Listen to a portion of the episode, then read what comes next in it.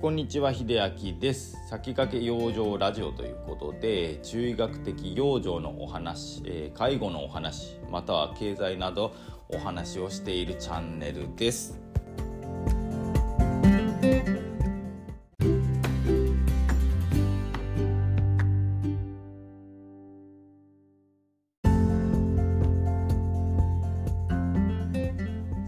はい今日の本題なんですけれどもちょっとね認知症の種類についてね前回喋ったことがあったので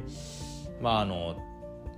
その中で血管性認知症っていうのが男性に多いっていう話もねちらっとしたんですけれどもちょっと特徴についてねあんまり喋ってなかったかなとは思うんですけれどもどうだったかな？ちょっとね定かではないんですけれどもねあのまた改めてね血管性認知症についてもね今回の放送で触れていこうかなと思っております。まあ認知症の種類については前回言った通りねあのアルツハイマー型だったりレビー小体型だったりで今日今回ご紹介するその血管性認知症まあ脳血管性認知症とも言われてます。まあ他にあの細分化されていますので他にも種類はあるんですけれども、まあ、大きく分ける、まあ、トップ3としたらこの3つなんですね。ダントツにアルツハイマーが多くてその次がレビー小体その次が血管性認知で女性よりも男性が発症しやすいということなんですけれどもまあ何が違うかっていうとアルツハイマーは、まあ、脳内にアミロイドベータっていうタンパク質の一種なんですけれどもまあ要するにゴミみたいなものがあの溜まってしまってまあうまく、まあ、排出されないとここがねあの悪さを起こしましてアルツハイマーになりアルツハイマー型認知症を引き起こしやすいと言われてあ違うアルツハイマーになるということですね。そういう認知症なんですけれどもあとレビー小体型のアルツハイマー型とは違うあの認知症の、まあ、症状ですね、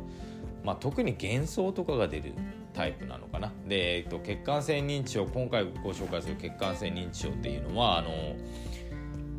できることとかあの認知症の機能がねまばらと言われています。症状的にも。なのであの脳血管性あ脳血管性認知症って言われている通りまあ脳の血管とかでまあ脳卒中だったり脳動脈瘤だったりね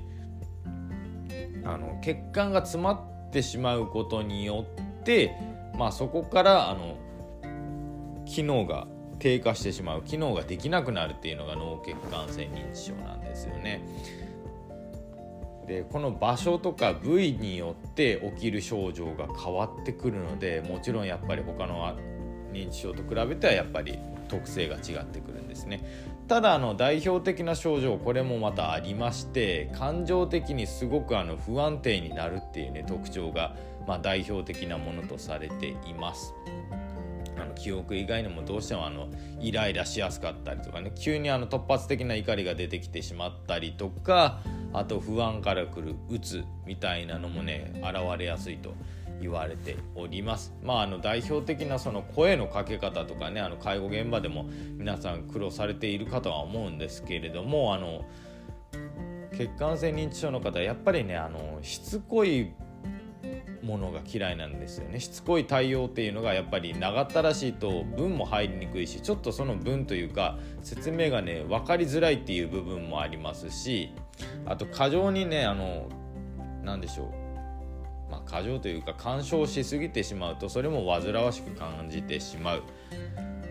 みたいなので短めにかつ丁寧っていうね少し難しいんですけどねそういう対応が必要とされています。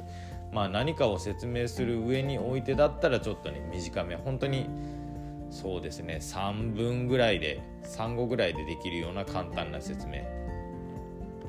をしていただいたらいいのかなと思いますだから例えばその方がテレビを立って見ていたらこちらに椅子ありますんでこちらの席にどうぞ。あお座りできますよみたいなことを言っちゃうとあーってなっちゃう場合があるんですね。なので何々さん椅子どうぞぐらいにしておくといいみたいです。まあねあの血管性認知症の方についてはねあんまりねその僕もあの触れ合った経験というかね人数としては少ないので僕も探り探りでね対応させていただいてはいるんですけれどもやっぱり現場でもちょっと難しい。なのでまあトライアンドエラーですよね。まあ、怒ってしまう怒らないように対応しなければっていうことが頭をよぎってしまうのでちょっとケアの仕方っていうのがめんあのなんだろう難しくなってくるとは思うんですけれども自分の感情を、ね、あの揺さぶられないように、まあ、できるだけ冷静ですね。冷静に対応していただくことが一番いいのかなと思います。もうあの人怖いからもう関わらないっていうことになっちゃうとあのねそれは介護ではないですし、まあ、仕事なのでねあの